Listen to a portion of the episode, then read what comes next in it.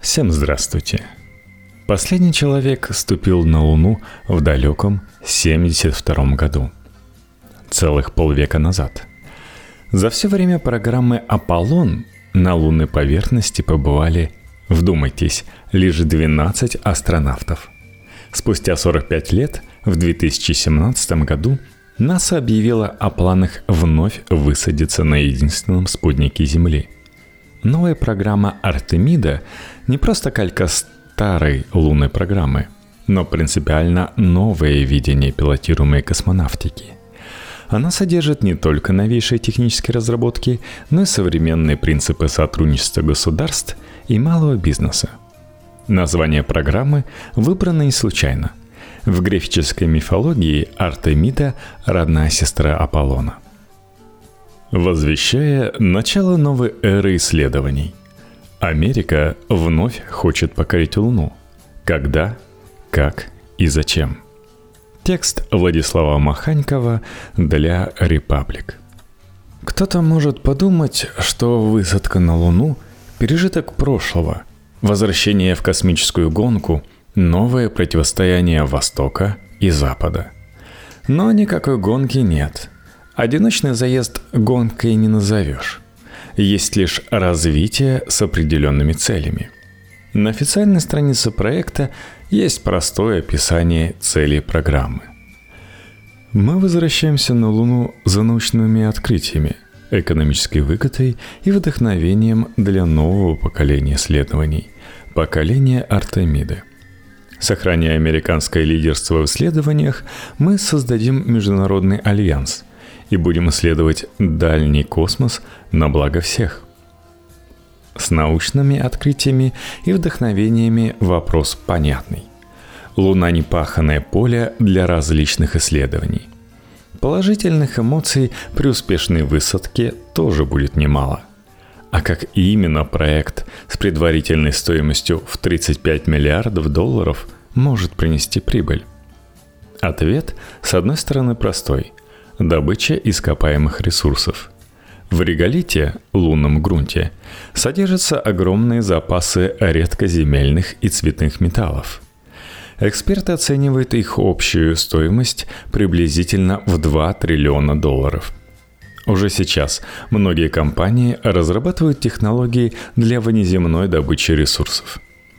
Более сложный ответ кроется в наличии воды – стоимость которой оценивается в 200 миллиардов долларов. Казалось бы, для чего добывать воду на Луне, когда на Земле ее более чем достаточно? Но она предназначена не для земных потребителей. Планы НАСА не ограничиваются повторением прошлых достижений. Одна из целей американского агентства – колонизация Луны и ее использование в качестве перевалочного пункта для дальних миссий – Такая стоимость связана с тем, что воду не потребуется привозить с Земли. Вода не только основа жизни, но и неплохое ракетное топливо. С помощью несложных манипуляций можно разложить воду на водород и кислород. Полученные компоненты ракетного топлива предполагается использовать для запуска космического транспорта с поверхности Луны. Другой потенциально важный ресурс – гелий-3 – его запасы оцениваются в баснословные полтора квадриллиона долларов. Изотоп гелия отлично подходит для применения в качестве топлива термоядерного реактора. Загвоздка лишь в том, что управляемый термоядерный синтез на данный момент лишь мечта физиков-ядерщиков. Работы в этом направлении старше лунной программы и ведутся с 50-х годов и далеки от завершения. Гелий-3 образуется внутри Солнца и распространяется так называемым солнечным ветром. На Земле это вещество встречается крайне редко из-за наличия атмосферы. Поскольку на Луне такого препятствия нет, за многие миллионы лет в реголите накопилось по разным оценкам от половины до двух с половиной миллионов тонн ценного изотопа. Правовое регулирование внеземной добычи полезных ресурсов развито слабо. Так, вторая статья договора о космосе 1967 года гласит, Космическое пространство, включая Луну и другие небесные тела, не подлежит национальному присвоению ни путем провозглашения на них суверенитета, ни путем использования или оккупации или любыми другими средствами. Эксперты по международному праву отмечают, что трактовать это положение можно по-разному. Любая экономическая деятельность может быть объявлена как присвоение занятой территории и привести к скандалам. Для исключения такого сценария НАСА разработала соглашение Артемида, в которых целый раздел посвящен космическим ресурсам. Один из его пунктов гласит, что добыча космических ресурсов по своей сути не является национальным присвоением. Среди 21 государства, подписавших это соглашение, отсутствуют три крупных космических игрока – Догадайтесь, какие? Да, Россия, Китай и Индия. Российские дипломаты традиционно выступали против предложения западных стран по изменению межгосударственных договоров по космосу. Колонизация Луны для НАСА не просто важный проект, но и подспорье для следующих миссий. После обозначения целей аэрокосмическое агентство делится планами на будущее – с помощью миссии Артемиды НАСА высадит первую женщину и первого цветного человека на Луну. Мы будем сотрудничать с коммерческими и международными партнерами и установим первое долгосрочное присутствие на Луне.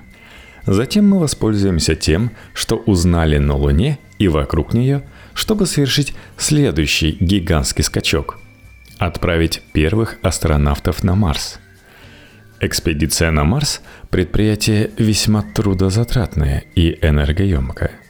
Дорога в одну сторону занимает примерно половину земного года. Однако это не означает, что общая продолжительность экспедиции приблизительно один год. Здесь в дело вступают законы орбитальной механики – Дело в том, что расстояние между Землей и Марсом не является константой из-за разной удаленности планет от центра Солнечной системы. Соседние планеты вращаются несинхронно. Период обращения Марса вокруг Солнца занимает 687 земных дней, почти в два раза больше, чем у Земли. Поэтому расстояние между ними варьируется от 50 до 401 миллиона километров. Очевидно, что намного быстрее и экономичнее стартовать в момент, когда расстояние до цели минимально. Оптимальное стартовое окно открывается приблизительно раз в два года. Следовательно, экспедиция займет не менее двух лет. И на все это время – необходимо подготовить провиант, медикаменты и прочие припасы. Также для длительного путешествия необходимо много топлива, как на сам путь, так и для посадки и взлета с Красной планеты. Так, при чем же здесь Луна? Лунная гравитация в 6 раз ниже земной. Следовательно, при запуске миссии к Марсу потребуется меньше топлива.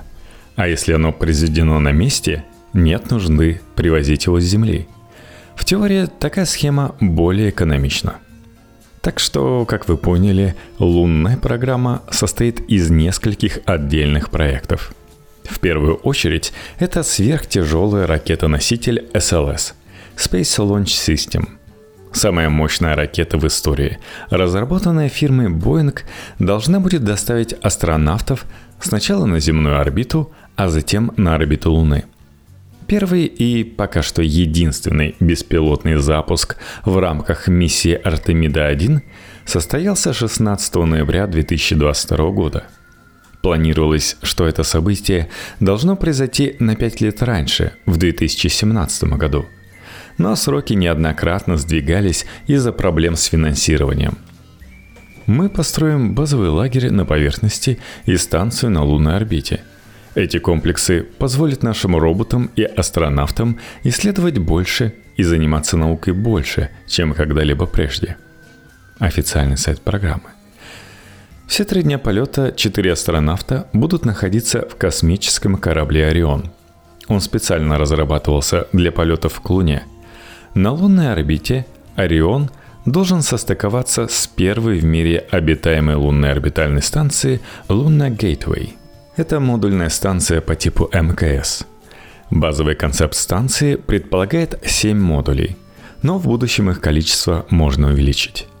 К моменту прибытия астронавтов на станции уже должны быть припаркован HLS – Human Landing System – спускаемый аппарат. В 2019 году НАСА в рамках системы частно-государственного партнерства объявила конкурс на создание такого аппарата. Победителем стал корабль Starship HLS от SpaceX. Этот корабль доставит астронавтов со станции на поверхность Луны – где их будет ждать все необходимое. Концепция базового лагеря включает в себя жилой модуль, луноход и даже мобильный дом. Первые миссии будут кратковременными, но по мере развития лунной инфраструктуры их продолжительность может быть увеличена до двух месяцев. В каждом новом путешествии астронавты будут чувствовать себя более комфортно, имея возможность исследовать и изучать больше, чем когда-либо прежде – Кэти Лютерс, заместитель администратора по пилотируемым космическим полетам штаб в квартире НАСА в Вашингтоне. Агентство предложило использовать две лунные транспортные системы – лунный вездеход и мобильный дом. Первый будет негерметичным транспортным средством, на котором астронавты в скафандрах смогут преодолеть более 12 миль. В дополнение к этому в планах присутствует герметичный луноход который значительно расширит возможности исследований. Герметизация означает, что астронавты могут находиться внутри в обычной одежде, а не в скафандре. Это обеспечит большой комфорт для работы. Можно отметить разительное отличие от программы 60-х годов. Все необходимое будет заранее доставлено в нужное место. Программа «Аполлон» не предполагала такого подхода – все элементы миссий запускались одним носителем вместе с астронавтами.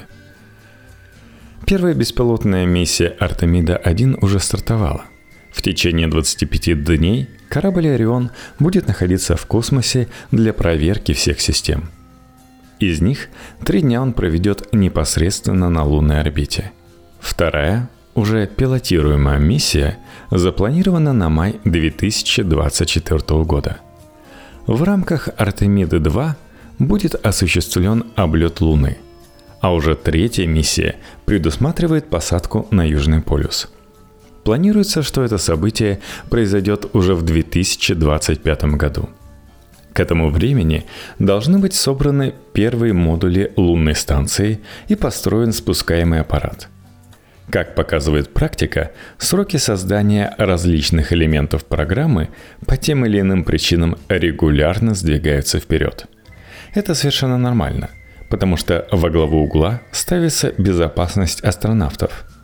В НАСА справедливо считает, что лучше выделить дополнительное время на устранение выявленных ошибок, чем рисковать жизнью людей – в любом случае, в 2025 году или позже американские астронавты вновь высадятся на Луне. На лунную программу выделили огромные деньги. Закрывать ее на финальном этапе никто не решится. Конкурентов у НАСА, по сути дела, нет. В российскую лунную программу, похоже, не верят даже в самом Роскосмосе.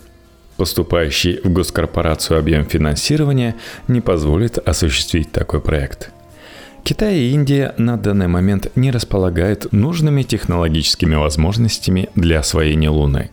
Поэтому американцы располагают большим запасом времени для максимально тщательной подготовки к возвращению на лунную поверхность.